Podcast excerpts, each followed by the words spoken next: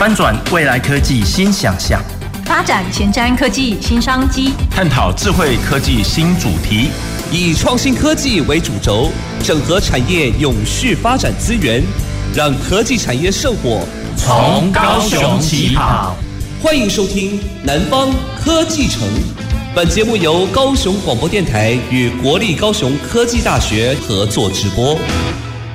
各位高雄广播电台的听众朋友及 FB 前面的观众朋友，大家好，我是国立高雄科技大学魏玉珍。今天12月13号，我们要来跟各位听众朋友聊ESG 的发展，好 ，ESG 的一个永续发展力，而且我们今天要特别针对传统产业的转型，而且在传统产业面对 ESG 的转变趋势跟挑战之下，我们怎么样来看待现在传统产业这个 ESG 浪潮能做一些什么啊？所以其实在今天的节目当中呢，其实也非常高兴哦，邀请到两位好朋友。好，那我稍微先跟各位听众朋友做个介绍。那首先我要先欢迎我们安泰制造的甘浩成甘经理 Ken 跟听众朋友打个招呼。嗨，各位听众大家好，我是安泰制造的 Ken。 是我们稍后就都用英文名字称呼，那比较亲切哈。那我们还有一位其实是我们传统产业的代表，我们今天也有产业代表一起来分享这个议题哦。那我们先介绍一下是环境企业的经理陈进敏陈经理。嗨，大家好，各位听众朋友大家好，那我是那个环境企业的陈经理，叫我 Brian 就好了，谢谢。是，那其实今天有机会邀请两位来哦，一方面是在我们谈传统产业如何面对 ESG 能做一些智慧转型，要谈这个议题呢，既要有实务经验，好，那也要有曾经面对这种切身之痛，然后能够共同合作、携手合作来怎么样真的盘点，然后导入一些工具来实际执行。好，所以其实今天很高兴邀请 Ken 跟 Brian 我们一起来跟听众朋友聊这个议题。其实，在认识两位的过程当中，稍微跟听众朋友也介绍一下，那这个跟我们谈传统产业智慧转型也很有关联。其实像在Ken 接触的过程当中，其实蛮多都是跟系统开发。是，好，以往我们都讲系统开发，那在跟 Ken 聊的过程里面，后来聊到了一个概念，不是系统开发，是系统合作，甚至是一个方案开发。那能不能先从这个观点跟我们听众朋友稍微聊一下，就是到底这个系统开发、方案开发，这个有什么不一样吗 ？OK， 好，因为工业 4.0 它是一个跨领域的一个工程哦，那它需要结合各产业的专家，例如从最基础的数据采集，那可能会需要一些环控的业者，环境监控的业者，把工厂的一些数据进行采集，那可能会需要自动化，那可能就会需要自动化机台，这就会需要PLC 伺服，这方面厂商的一个，我刚刚讲到那个都是产业里面的专有名词，是稍微白话文讲一下。那这些数据都这些都有了之后，接下来这些数据呢，还要再把它串到伺服器，那才能去做一个数据的储存以及分析。然后这个时候就会又需要动用到资讯人才，IT 这一方面。好，这些数据有了，接下来可能会需要大数据分析，那这就可能就会需要一些资料科学家，海量分析师等等这个也有好，这样大家懂了哈。所以不是今天说写一个软体开发一个系统就可以了，不是。它某种程度为什么我们今天在聊传统产业智慧转型我们邀请 Ken 一起来，是因为过往在可能面对很多的企业甚至做很多的辅导，每个都是客制化，对，每个都是要针对他们现在的现况，直接到厂里面，好，然后去盘点、去了解，然后才有办法去针对需求规划一个可行的方案，所以某种程度有点像是规划一个 total solution， 要看他们怎么开始。OK， 好，所以等一会我们也会好好来跟 Ken 聊一下，好，怎么借助过往的经验或看到的案例来跟听众朋友分享。好，那我也想要先跟 Brian 请教一下为什么我们刚刚说 Brian 是我们今天这一集传统产业智慧转型的业界代表？因为这个应该由 Brian 来介绍，因为据说这间公司呢，其实这个资历历史其实比 Brian 的年纪还要悠久。好，就知道说，哎，真的足以代表一个产业在面对时代或 ESG 的变化当中，其实他们自己也在做了很多的变化。好， Brian 帮我们先介绍一下你们主要做什么啊？大家好，我们公司呢，其实主要是在做安防设备。就是像是一些像中兴保全或星光保全那种保全业他们使用的一些器材设备，那这样子，我们是制造厂，那我们其实在这个行业已经做非常久了，我们是1980年到现在，到今年已经是第42年了。其实我本人才40岁而已，所以我没有问你耶，我只说你们公司年纪比你还悠久。然后其实这个还好啦，这是小，然后所以其实我们在这个产业已经这么久，其实到现在也是面临很大的挑战，就是像现在一些数位的转型，对，数位转型，因为包括我们公司，我们其实里面我们最数位化，大概就是我们还做多少还有一个 ERP 在里面，可是你说现场的一些数据采集或者是一些那个 sensor 的一些数据，其实我们目前呢其实是还蛮匮乏的。所以虽然你们开始了，但是也还因为开始了才更知道哪里还要继续做下去。就是其实我也花很多时间在了解数位转型这件事情，所以在了解之后发现，我们真的很多地方要慢慢改变、慢慢改善。所以之前就是因为这个原因，然后也跟 Ken 这边刚好有一个认识，也有一个接触所以就节省了不解之缘呢。所以今天我们今天这个三位一起聊有这个我们在做教育，从学校的角度，也有工具，好，我们系统其实就是工具，那也有实际上需要运用这些工具跟方案的产业的代表，所以某种程度，我们虽然是只有小样本，好，三位在不同产业里面的代表，但我们也代表了一个在面对 ESG 永续发展力之下的一个生态圈。好，其实彼此之间是有蛮多可以相互交流合作的地方。好，那所以其实我们来跟听众朋友分享一下其实 ESG 这个议题 ，E 这个 environment 环境 ，S social 好 ，ESG 我们在讲 governance 好治理。其实 ESG 最近是一个非常非常 hot 的议题。好，这个面对到很多企业在定接下来的中长程目标也好，好，那企业要提出什么方案也好，那甚至是金管会对于上市上柜公司，不只是企业社会责任报告书，现在是永续发展报告书。那从学校研究的角度，我们也近期也发现说，其实从 ESG 的角度，哇，促进了我们好多老师们之间、研究中心之间跨领域的合作。因为念金融的，好，念这个系统整合，好，这个系统方案，然后我们有这个产业里面要怎么导入，甚至刚刚讲大数据分析，怎么把这些数据采集之后变成对金融领域来说，这些资料的采集是能够作为他们信用评级的。哇，这也是我最近在思考一个非常有趣的议题。但是我们拉回来 ，ESG 其实面对很多不同的产业来说，它的意义、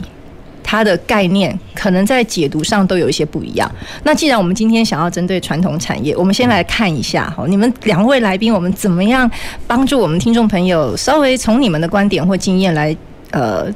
分享一下 ESG 相对于传统产业而言，跟科技产业他们有什么不一样吗？或面对传统产业在面对 ESG 的时候，更应该要注意什么吗？我们先从 Ken 开始好吗 ？OK， ESG 对传产来说，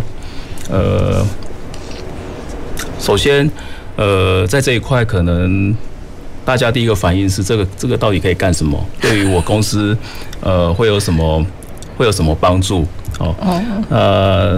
那当然，如果说他大部分目前都是遇到说，这个传产他可能遇到他的客户的要求，那这个速度他在评估 ESG 的导入，那这个速度就会快得多。所以意思是说，不一定是来自于我要导入 ESG 的方案，而是因为有一些上下游供应链的需求。这个目前是比较迫切的、普遍的，对。对，大概是这样子。那这个时候他们可能就会，因为毕竟在传产来说，他可能在也没有这方面的人才，所以这个时候他们可能就必须去找外面的顾问公司来协助辅导他们，让他们进一步了解，因为 ESG 的这个议题非常大，像工业 4.0 这个搞不好只是它其中的一块而已，那但是这一块目前来说，传产它可能缺这方面的人才，这个是传产业者最头痛的。那这一块我觉得可以请传产代表来分享。不错呢，我们有点双主持的概念。那个 Brian， 我们都不约而同的想要 cue 你。了解。从你们来看，传产包含什么啊？然后你们又在传产里面，从你们的角度，你们怎么看待 ESG 跟对其他产业的差别呢？其实对我们来说，ESG 真的是很大的一个挑战啊，因为包含说，其实最简单来说，我们在讲碳足迹好了，这个我们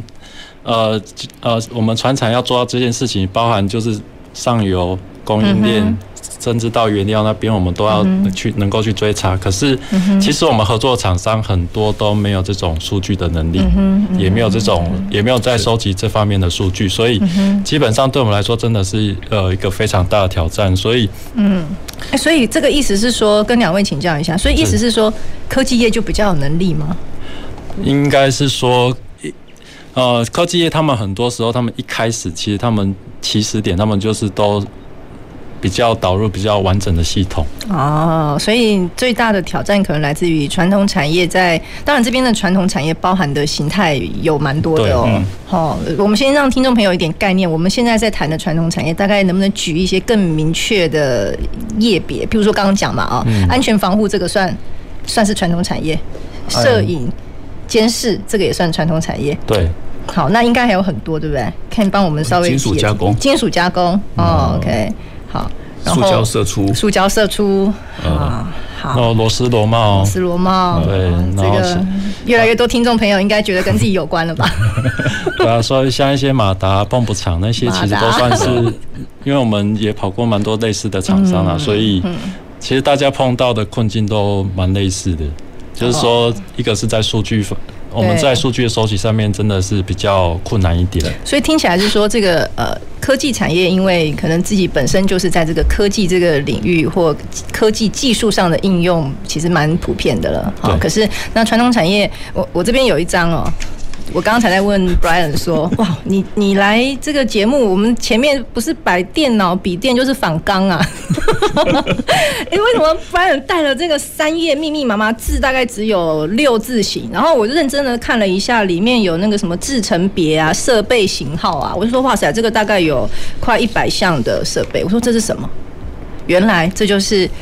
设备要导入数位这个管理的其中一个面向。对，其实这个就是我们现在在协助他做一些盘查，因为他那个公司其实也是蛮大间，做螺丝螺帽大部分都蛮大间，可是他们在这方面数据化的在数位化的方面，其实也是算是蛮落后的。那包含他们现在设备有哪些？然后用电有多少？这些他们其实很多，他们都没有办法知道。好，所以他有办法，所以我们就要去协助他把一个是先把，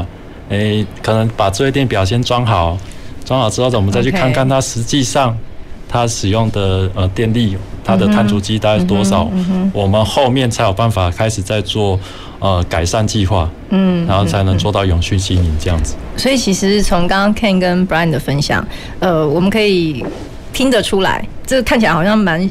日常的事情。设备在运转，对不对？我盘点我有多少设备，大概就是就大概是对设备这件事情的管理，然后大概可以知道我平常要什么时间要去维修，我的使用年限。但现在不是，现在是每一台设备它每一天的耗能。资讯，然后有什么资讯，我们是要先收集，对，才有可能谈到后面的数位或我们讲的智慧。好，所以其实这个挑战确实是不小，所以从这个过程里面，在这边就发现先出现第一个问题，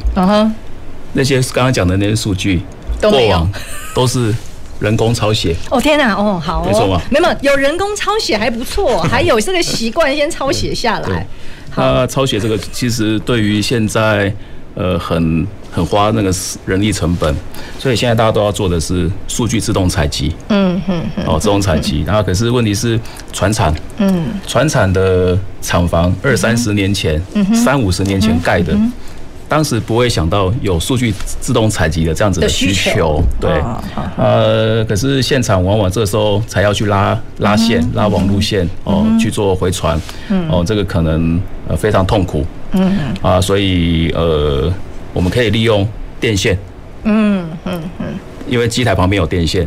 就是我们插座哈，110、220、380伏的电线，那我直接利用那个机台旁边的电线，直接透过一个技术，就可以把数据送回到伺服器。所以这个是说，传统产业在思考怎么面对 ESG， 要先建立、先认识，然后怎么建立这个 ESG 永续发展力的第一步。对，我们现在讲的是还蛮源头的哦，我们的源头管理要先做好。对，是哦、，OK， 好。所以其实，在从这个角度来看啊，我们本来也想让听众朋友，因为刚刚一开始 Ken 就聊工业4.0，我们复习一下。工业1.0到5.0，我们来看看现在自己走到哪，会不会有些听众朋友听完之后，其实原来现在工业走到4.0了。我们是不是请 Ken 分享一下？对，这个工业4.0，它从1.0、2.0到4.0，现在最新的是到5.0。那这个其实细节可以在听众可以在网络上可以，因为今天时间关系，网络上可以去打关键字就会跑出来。那其实工业4.0，我大概讲一下它目前在这个阶段，要做的是第一个就是说，例如导入自动化设备，再来自动化设备的运行的参数的数据采集，也就是一般所谓的机联网。这件事情一定要先做，它一定是分阶段进行。那数据采集回来之后。那可以及时呈现在一个所谓的战情看板上面。及时的 real time 的，包含你产线现在在做哪一张工单，现在这张工单的生产的进度到达多少，稼动率的计算，的计算，全部让系统自动帮你运行出来。那你不要花这个人力去做。我看早期还有一些厂商，他可能抄纸本之后回去还要再key入 Excel 等等一些系统去算。那但是如果说这边有一个看错、key 错的话，那后面整串的数据都是错的，对，例如6看成8啦之类的这样子，所以这段这是第二个阶段。那第三个阶段就是包含场内的一些远端的一些控管，例如排程。当然传产这个要看规模大小，如果说它的工单的量没有那么多，可能 maybe 人工排程就好，就不需要用到所谓的先进排程。大概是这样子。那在最后一个阶段就是结合那个数据的分析，还有 AI 的技术，例如光学瑕疵检验，来节省一些现场品管员的眼力负担。全部交给光学去做。那这些数据呢，最后一个阶段就是所谓的企业的决策平台。那这些数据全部进去之后，进入到系统之后，我们把一些路把它建立起来之后，相关的例如今天跑这些数据进来，对于企业会产生什么样的影响？那更进阶的，例如可以把国际的金属价格这个就非常重要了。难怪刚刚讲说战情室是这个应该也是魏教授的一个统计上的一个专业。我们很希望可以跟大家多多合作，开展我们不同的研究议题啊。好 ，OK。但是到这边这个其实已经要花多久的时间？以你们的经验，大家有点心理准备。好，那这一段呢，其实还牵扯到一个问题：这些 solution 导入。如果说花了钱，就可以顺利的完成。那好像有点太简单了，这就太简单，又好像又没有那么顺利了，因为这就好像说我付了钱去念硕士、念博士，没有，我不见得可以毕业对对对，现在是很严格的，所以在这一段呢，还要考虑到顾问公司是不是有评估到你厂内的员工。哦，厂内员工的数位化的一个学习的程度，嗯，哦，这个也是影响导入成功与否的关键，嗯，啊，所以顾问公司要看的其实那个面向很广，嗯，啊，总而言之，目标就是要让这个系统顺利的导入成功，嗯，那这整个过程呢，可能3-5年是跑不掉，因为也不可能一次到位，砸大钱，那让它一次到位，你可能还要分 POC。分不同的阶段去进行，那利用 POC 的机会，第一个验证，那第二个培养公司的第一批的种子学员，将来在全面导入的时候，这种子学员才可以变成内部的教官，哦，大概是这样子，哎，3-5年其实都念完一个学位了，而且这个还算快，甚至有的可能你还要评估5-10年，然后分短、中、长期，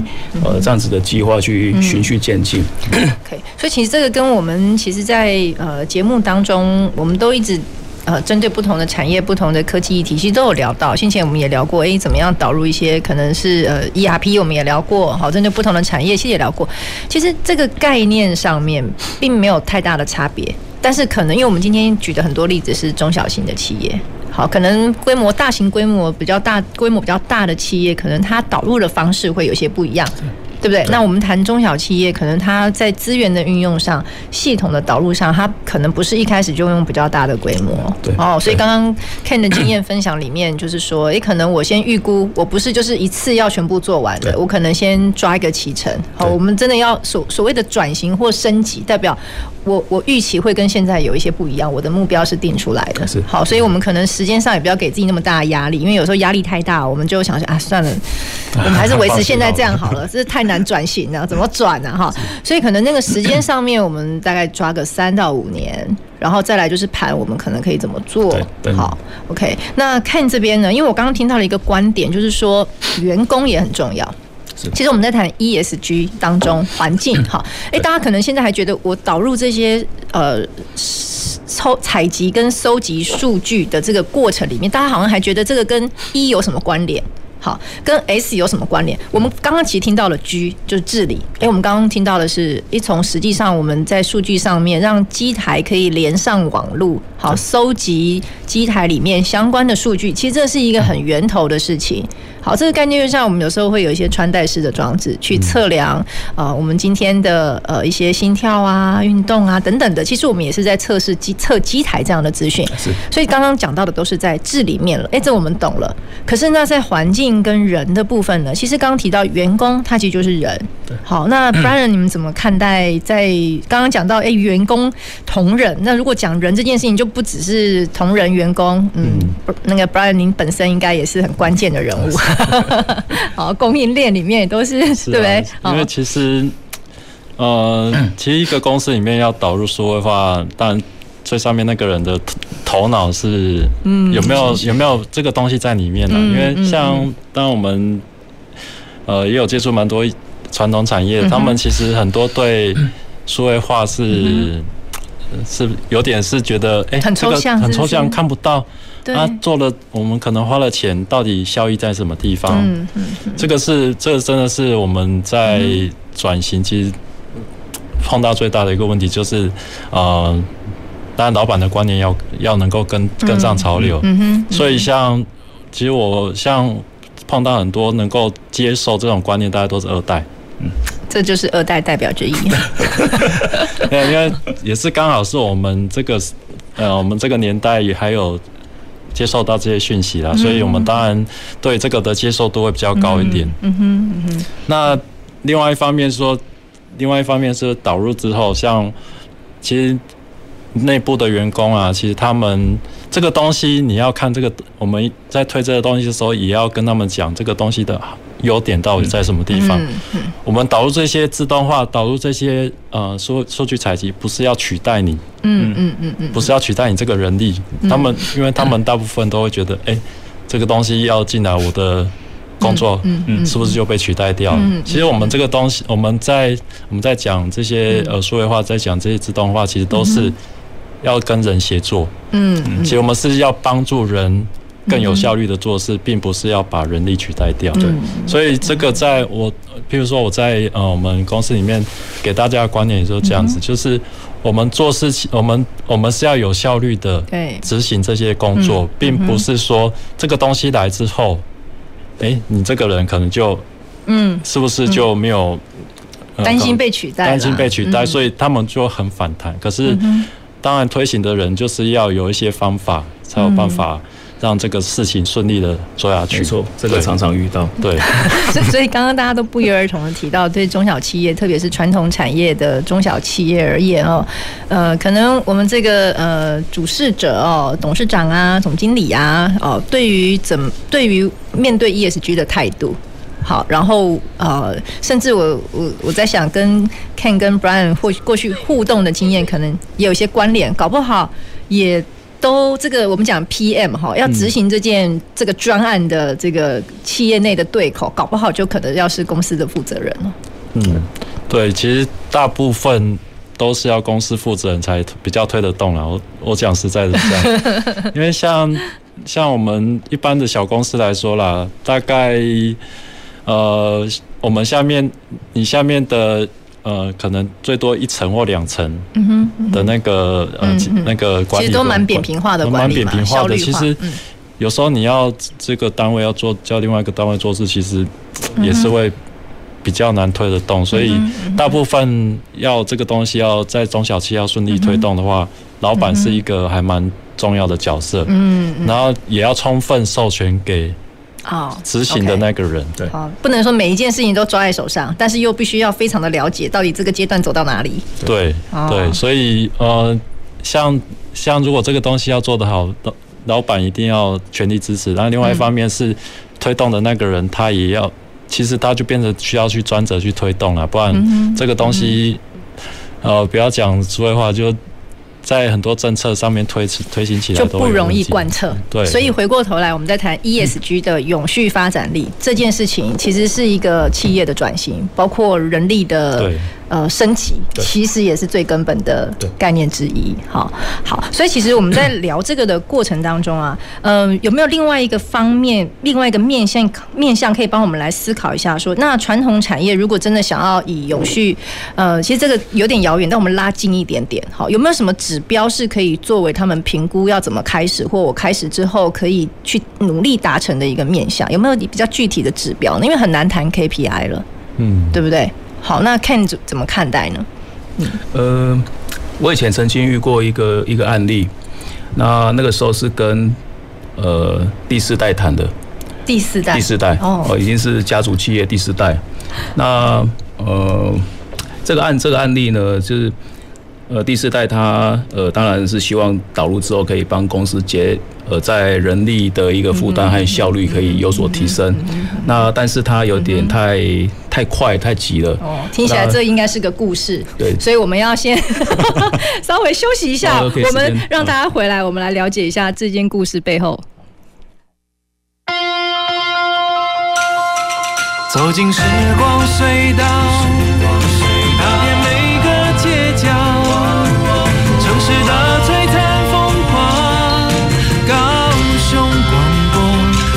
伴你探索 FM 94.3。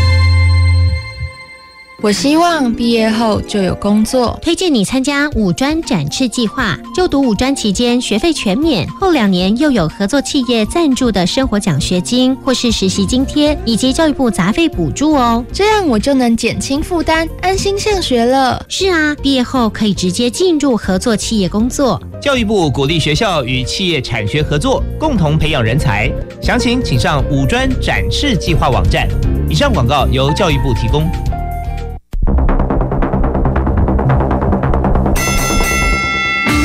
大家好，我是戒槟榔指挥官。食槟榔一定有牙毛，无论是青啊，也是透红花、白花，其实拢同款。请大家同齐，迈步、迈招、迈请。为了嘴口的健康，戒掉槟榔上实在啦！ Yes! 国民健康署关心你。以上广告由卫生福利部国民健康署提供。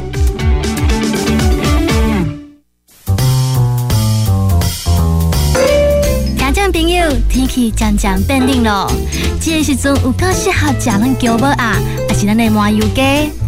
啊嘛，因为咱一时的疏忽，有可能会有酒后驾车或肇事的情形哦。建议你可以利用代客驾驶，也是讲啉酒进前指定一位无啉酒的驾驶人负责开车载恁回去哦。我是依琳，欢迎继续收听陪你平安回去厝的高雄广播电台 FM 94.3 AM 1089。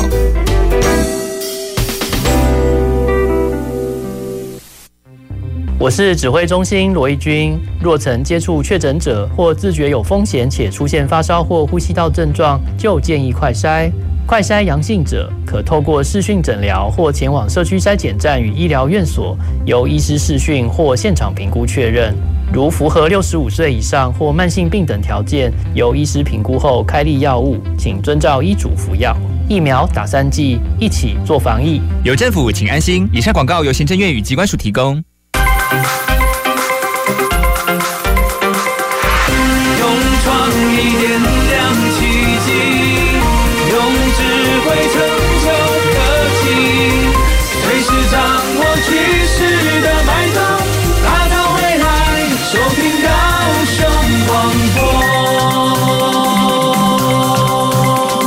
雄广播，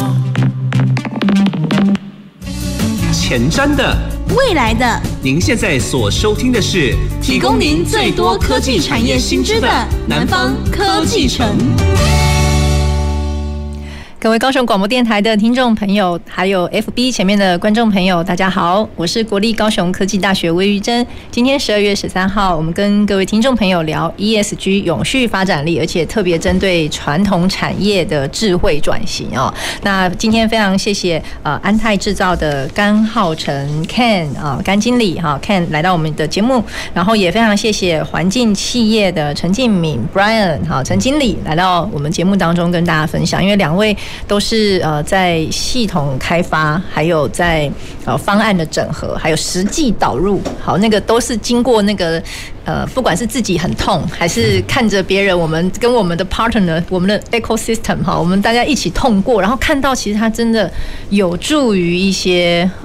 我们讲的广义的转型。可是呢，在刚刚在聊的时候，已经从刚刚这个 Brian 是第2代哦，刚刚看你在谈的是第4代，好看过的一个案例，好。因为我为什么会聊到这个第几代，其实是聊到说，其实本来传统产业它的类型有相当的多，我们高雄其实也是面对一个很多产业要做数位化转型，甚至运用这些工具来面对 ESG 的历程当中。所以刚刚在跟Ken 就是聊到说，有没有观察到或看到传统产业在面对 ESG 或想要做数位转型的时候，帮助自己定定了哪一些关键指标，那他们怎么达成或怎么样去达成，那这些关键指标对他们的帮助是什么呢？所以刚刚就聊到了这个，感觉是有一个故事性的这个客户他是在海线，所以他其实员工不好找。在海线的意思就是比较偏僻，所以他其实厂内员工的学历大概普遍是有中学、小学、高职这个甚至可能高职专科已经算是高学历，在他们厂内已经算是高学历了。那他们但是第4代有他的一些企图心，他想要做一个数位化的一个转型，那他就那时候我们就讨论帮他做盘点，那后来但是他在这边呢有一件事情前期没有处理好，就是他场内的沟通，因为他当时做我们在讨论数据的自动采集之后，那他其实没有跟厂长把这些未来的任务分配有定义清楚，所以那时候他就把厂长找来，就说他决定要做导入，所以他们就在我面前就起了一个小冲突，就是厂长觉得说，这个事情怎么没有先内部的周密的一个讨论，就找了外部顾问来，然后就马上希望看到成果，那这可能他可能也给厂长的压力太大了，因为所有的数据都是独一无二的。对，例如今天 A 厂跟 B 厂如果是同业，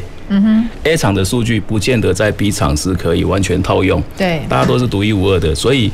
可能我们第一个成功的把数据稳定的收集回来之后，那接下来再慢慢的去分析这些数据对于我们公司有哪些优点、缺点，还有一些风险在哪里？那这个就需要有一个人去看这些数据。对，好，那这个需要给尤其是传厂哦，那个员工有的数位化的一个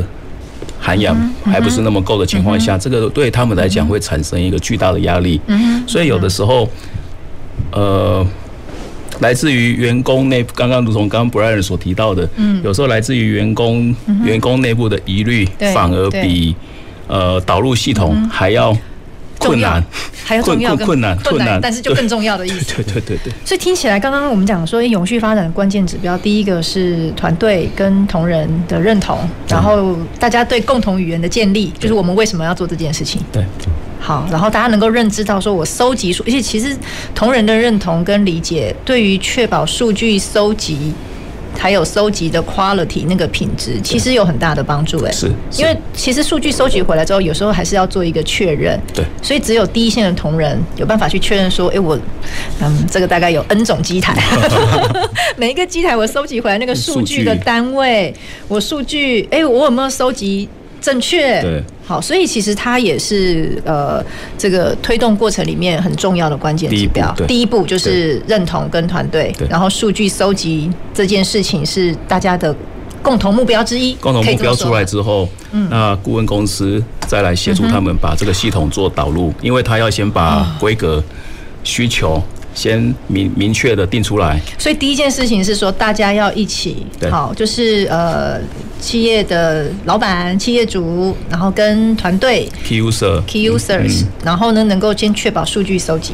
先确保他们要的是什么，他们现在说的也有道理，连要的是什么都不知道，就没办法收集数据了。对。那当然这个。有时候刚开始他们可能会不是很清楚，那没关系，那就找顾问公司聊聊嘛。那顾问公司会给很多相关的建议，那协助他们做收敛。好，所以这个是 Brian 看到的关键指标。好，那那个 Ken 看到的，那 Brian 看到有没有不一样呢？其实对我们传统产业来说啦 ，ESG， 觉得比较重要的一个点就是我们。如果有上面来自于业主的要求，当然是压力会比较大一点，尤其是如果这个又是一个很及时的东西，我们应该说这个是一个进行式的，势必是往后我们不要说1年2年，可能3年5年之后迟早都会面对到，所以这个也是，所以。我们以时间轴拉回来看，你是不是就要提前做一个？我们就要提前做一些布局，对，不会说到时候，突然要跨进去的时候，那个 gap 太大，就是那个差距太大，落差太大的时候，我们。跨不过去，就整个就会掉下去。所以我这样听起来，因为我们现在讲说有什么关键的指标嘛，就代表，我们的合作的伙伴或我们的上中下游，大家有没有在讨论 ESG 这个议题？对，这个通常就是最上面的业主或者是，如果他们都没在讨论呢，我们要觉得很开心吗？没压力啦。这个也不会说没压力啦，因为。现在做生意，我们公司做生意也是全球的生意。OK， 好，我的意思说，现在没有不代表以后不会碰到。对。那如果我们不提前做准备，机会那个时间到或者那个挑战来的时候，你是没有办法面对的。是真的来不及的。刚刚提到光这些过程啦，好，真的很有耐心的参与，其实也是要磨合，大概3到5年的时间。好，所以其实假设我们先。了解一下，我阶段性的目标，其实我现在做的顺的事情，当然还是继续做，可是我可能要拨一点点资源，好来看我接下来要怎么去面对 ESG， 我从哪里开始？所以刚刚其实不管怎么谈，我们都谈到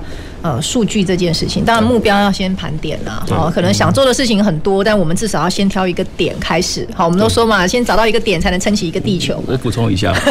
其实刚刚提到的压力，不见得来自于大环境，有时候是来自于同业。啊，例如同业已经导入了，对，效率提升了，对，哇，那它的竞争力更强，订单开始转移了，有可能会有这么现实这么快吗？板块有可能会转移，不会这么快，但是一年、2年、3年，一定会看到这个差异出来，哦，那例如我举例，平常有在做稼动率。统计的这个业主，因为台湾大部分是代工业嘛，那代工业最看重的就是稼动率，我还有多少余裕可以去接多少订单这件事情，哦，如果你可以掌握到这一块，其实就差很多，因为有时候你在接单之后，这张单你到底敢不敢接？啊，对啊，我们到底能不能有信心的说，这个 OK 没问题啊 ，OK？ 对，那我如果再回去盘点一次。哦，来确定我的产能的余裕，还有能不能接这些订单？对，哇，那个订单可能已经被别家接走了，因为另外一家平常就有在做稼动率统计。这个很重，这个稼动率的稼是稼。庄稼的稼，对 ，OK， 稼动率，这是真的是产业面会讲到的词啊。好，所以其实意思就是说，我们刚刚讲的这些，已经让大家听到 ESG 的 G， 对，就是治理，我怎么做决策？因为其实我们在谈 ESG 跟在谈企业的社会责任，其实还是有一些差异。我们比较其实现在都还是很倡议企业社会责任，就是说，其实你企业在营运的过程里面，不是只看重我们股东利润的极大化，我们还是其实要取之社会，用之社会。可是 ESG 呢，又更注重的是我们所作所为能够扣合企业永续发展。好，那永续发展这件事情很重要，所以刚刚讲到决策，我能不能够在面对一个很有限的时间，因为我要做决策，是我有依据的。而不是我很有信心，但回去发现，好像盘点之后跟我的想象有落差。所以其实数位的转型可以帮助我们传统产业，帮助我们中小型企业更有底气来面对未来，做决策，更有底气，而且更精准的做决策。嗯，因为以前做决策有两种，一种是凭感觉，哦，凭感觉做决策，哦，这个可能第一代那个老板哦，他这个经验，可是他这个经验有没有办法复制给下一代？对对，所以这也是传承很重要的，传承很重要。所以我们其实聊到这里呢，也凸显了一个问题，就是一个议题，不要说问题，就是说数据的搜集，那它就要连到网络。那这样的过程里面，大家通常会想到的就是怎么管理嘛。好，那当然管理就会面对很多的问题。好，资讯的搜集，再来就会衍生资讯的安全。对，这其实也是数位转型过程里面可能会面对的风险类型之一。对，所以我们面对这个过程的时候，有没有曾经我们怎么去做一些防范？因为大家会怕嘛。好，我资讯都上到云去了，那我会不会遇到一些我没有办法处理的状况，或者是我的资料又怎么被绑架了，这个也是我们在做数位转型里面中小型企业可能会面对的哦。啊，是，对对，那看你们有看到什么实际的做法案例，或者是说其实是不用担心的，好，我们有一些资源可以导入的，是对。这边有一些数据可以给如果说这时候听众有一些中小型产业，看看我这样的数据跟你们的企业的一个状况是不是相符合。首先刚刚魏教授提到的治安事件、治安攻击这件事情，治安攻击一般来说，制造业大概。员工50到60个人以上，哦，可能才会编制一个 MIS，那大概要到80到100个人，可能会有一个 IT，IT 工程师，那中小型制造业基本上，尤其是传产，他要编制治安工程师的这个机会，我目前还没有遇过，好，还没有遇过，这个数据可以给各位老板一个参考。那第二个是。那甚至有一些是委外啊，我可能跟外面的咨询公司合作，可能你有问题再找你过来，我电脑有问题中毒，再找你过来。那这个其实通常也是缓不济急，所以我们一般来说我们会建议，第一个在导入这些系统一定会需要伺服器，那在2、3年前。中小企业业主他其实会蛮反对自己的 server 架在云端，好，但是后来大家评估过，因为伺服器是需要24小时运行，因为基本上没有在关机。那如果我家在地端，那我还要考虑我是2班还是3班，我要要有一个工程师可以随时去处理伺服器的问题嘛。那所以后来最近这一年多以来，中小企业业主的想法已经改变很多，他会很开放的，就是同意，我的伺服器把它放在云端做虚拟机。那在这个情况之下，它地端就 IT 的压力就少很多。这是第一件事情。那第二件事情是，现场在做智慧制造，工业 4.0 势必会过往会部署很多的工业电脑。对。那这个工业电脑不可避免，它可能都会是一个治安的破口。那当然，我也曾经遇过业主有跟我说：“Ken， 那我们就把公司的网路，用内网跟外网做区隔，就好了。”对，当然这个概念我们都懂，但是如果说这样就可以对治安公敌这件事情做一个充分的防护，那我想那些上市贵公司就不会整天遇到治安攻击了。所以我们的做法会建议，去PC 化。我们在现场不要用solution 去把工业电脑取代掉。不要用 solution 去把工业电脑，我们用其他的 solution， 然后把工业电脑取代掉。那取代掉之后呢，现场就会没有主机，没有主机，对。那没有主机就少掉了第一个你 IT 的维护的负担。那第二个是被攻击的破口也减少，因为我们知道，骇客和病毒攻击的一个标的就是作业系统。那在现场没有主机情况下，被攻击的机会会大大降低。那你的伺服器搬到云端去之后，那伺服器的维运都是给云端业者来处理，他们有全世界全台湾最好的资讯工程师在24小时stand by， 所以这个趋势是目前是很明确的。那我刚刚听到都蛮多是正面的。那有没有就是从工业电脑要转到云端里面，其实也是需要留意的地方呢？你说工业电脑转到哪里？云端。那个是伺服器。对。但是我在现场还是会有其他的设备，只是这个设备呢，我们不是用工业电脑去做数据采集，会用一些像嵌入式系统。嵌入式系统它里面没有那个 Windows 的。那这样子也少掉很多攻击事件。所以其实这也是一个数位转型的solution，一个方法，对，一个方法。那不然你们怎么看呢？其实也大部分有看到这样的趋势吗？有啊，其实像我们现在能够架的服务啊，尽量都是去有点像租用，像中华电信，所以这也是一种可以善用资源啦。对，以阶段性来说，善用资源蛮重要的。因为毕竟以我们公司来说，我们真的是没有办法去养一个软体工程师去处理这些事情。因为这个成本对我们来说真的是太高了。那我们应该是说要精准的衡量成本的，对，成本太高，而且其实我们把这些东西如果用到云端上面去的时候，我们等于是要租用一个空间，租用一个服务，那我们就可以，因为其实现在台湾的网络其实也很稳定啊。你说真的要用到断网或者是没有办法连上去的几率其实很低。那放在云端的好处就是你真的不需要花时间去管理，因为像譬如说停电好了，停电之后那些电脑如果你没有装个不断电系统，它就马上就死给你看了，真的。所以还想说那怎么赶快冲去现场处理吗之类的？对，所以反而说我们把这些东西尽量把它建在云端，尽量把这些服务让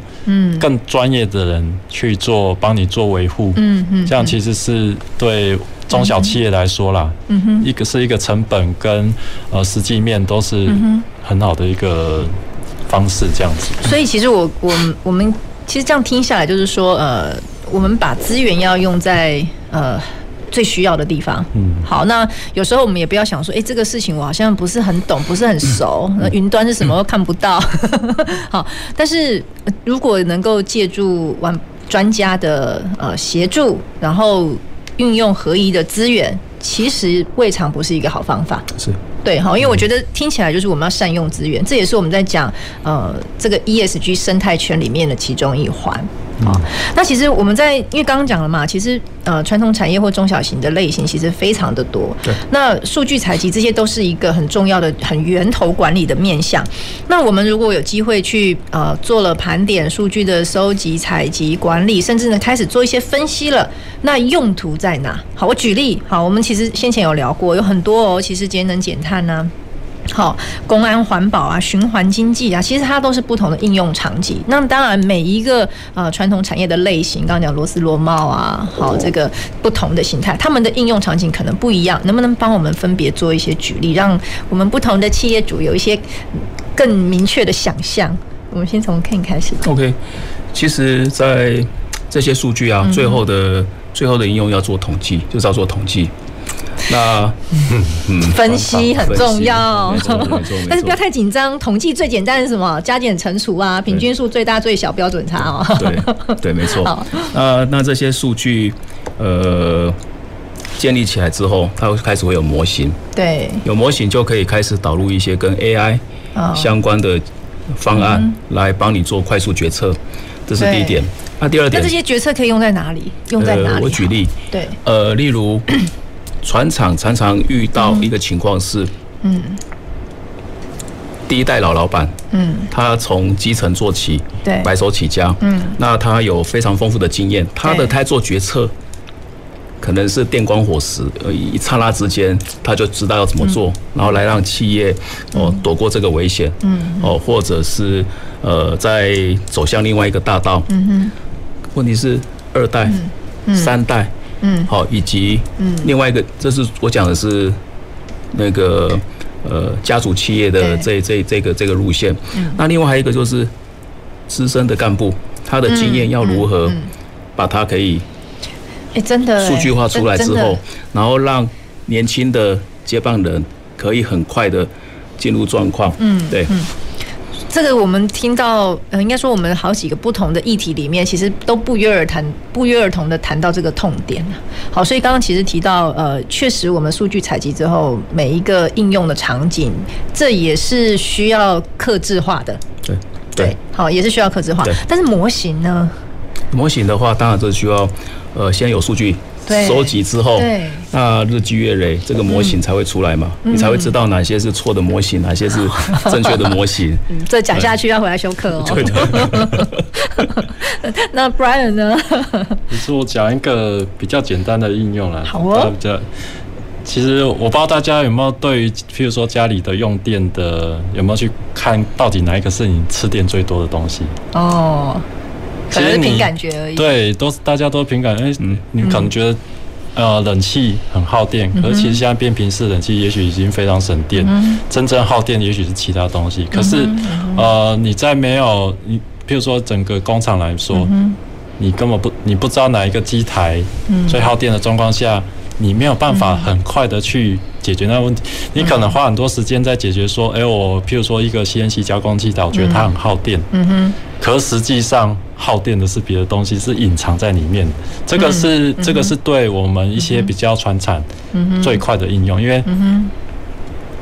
把改善你耗电的设备改成，譬如说从传统的马达改成偏频式马达，你一年可能就省了好几万块，甚至几十万。这个都是有这么简单吗？就是这个就最就是这样子，真的，这因为你在我们在讲，就是说很多没有数据的状况下，你根本就不知道你厂内的状况，所以我们才会说这个是最简单的一个例子啦，因为。我们在做很多解决问题的方式上，我们一定是从最严重那个开始开刀，你不可能嘛做了很多改善措施，结果其实对你整个公司是帮助不大的。我们一定是要把人力用在最有效益的地方，这样子。对，所以这样听起来就是，其实透过如果能够。运用这些资源，运用这些工具、数据收集架构起来，这个大概花一年要吧？要不要？差不多，差不多，这是比较容易做的。我们来，我们都讲学习地图嘛，对不对？好，我们有一个导入的地图，所以第一年把数据收集起来，第二年其实大概开始做分析，然后这些模型其实就要看我们到底要分析什么，对不对？好，譬如说，好，我可能收集完哦，我用电的状况，我要先节电，因为节电这件事情很关键哦，好，才会攸关到。包括成本，包括我要不要导入其他的绿电，对，对不对？我们才能够去整合。好，所以大概就第二年了。对，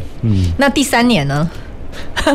我们通常第三年会怎么看待呢？我们要去检视第二年，如果我有运用模型开始导入，我可能会有一些成果要去做比较。对，大概到第三年了。好，那如果以3到5年为一个期程，那如果走到这一步了，那中小企业接下来还可以怎么看待 ESG？ 3到5年的话，是指智慧制造的相关的解决方案。对，因为它解决方案有，一般来说比较常见的有，例如我们可以透过 MES， 好 MES， 那去掌握到你的工厂现场机台工单的一个执行状况，这个可能在一些公司来讲，可能就要这边可能就要花1到3年，去分阶段去做了。当然大企业可能就会一次编一个预算，直接整个 all in， 整个直接做。那因为大企业它的相对它员工的素质也是高的，所以在学习上是。会比较小，那但是传产的话，这个就是传产的痛点，所以这边分阶段，那可能这边就要1到3年去做，那再来工厂里面还有那个例如刚刚所提到的，战情看板，对，决策平台，还有。WMS 是 Warehouse Management System， 那还有甚至用无人搬运车、机器手背，所以它是整个一整包的一个议题。那每个 user 他的需求都不一样，所以基本上来说，几乎每个案子都是属于客制化。对。那最后一个问题问一下 Brian， 那需要什么样的人才？你们看到？其实我们在讲这些数据的东西啊，我们在内部其实人才真的是不太够了，因为学校就是专门要好好培养人才。对，有关数位化的人才，其实我们一般传产是不会有，所以我们真的要很大一部分需要借助外界外界的力量去帮忙，因为其实现在大家分工或者专业都非常的细，所以。我也不会建议说自己养一个人或者是一个系统的人才，因为这个一个是成本大，可是你对你公司的效益其实是有限的。好，所以其实，在今天跟各位听众朋友聊 ESG 的永续发展力，而且我们特别针对中小型的传统产业来聊这个议题。其实我们是一步一脚印，非常踏实。好的看自己的阶段性的目标是什么，我们善用工具，人才呢？企业内部的人才要建立共同的语言，那我们也好好的跟跨界的人才相互合作。我想这是 ESG 永续发展力最根本也最关键的一步了。好，那我们今天的节目就进行到这里，我们下一周再回到前瞻的科技的未来的南方科技城。谢谢 Ken， 谢谢 Brian， 谢谢各位听众朋友，拜拜。南方科技城节目由高雄广播电台与国立高雄科技大学合作直播，感谢您的收听。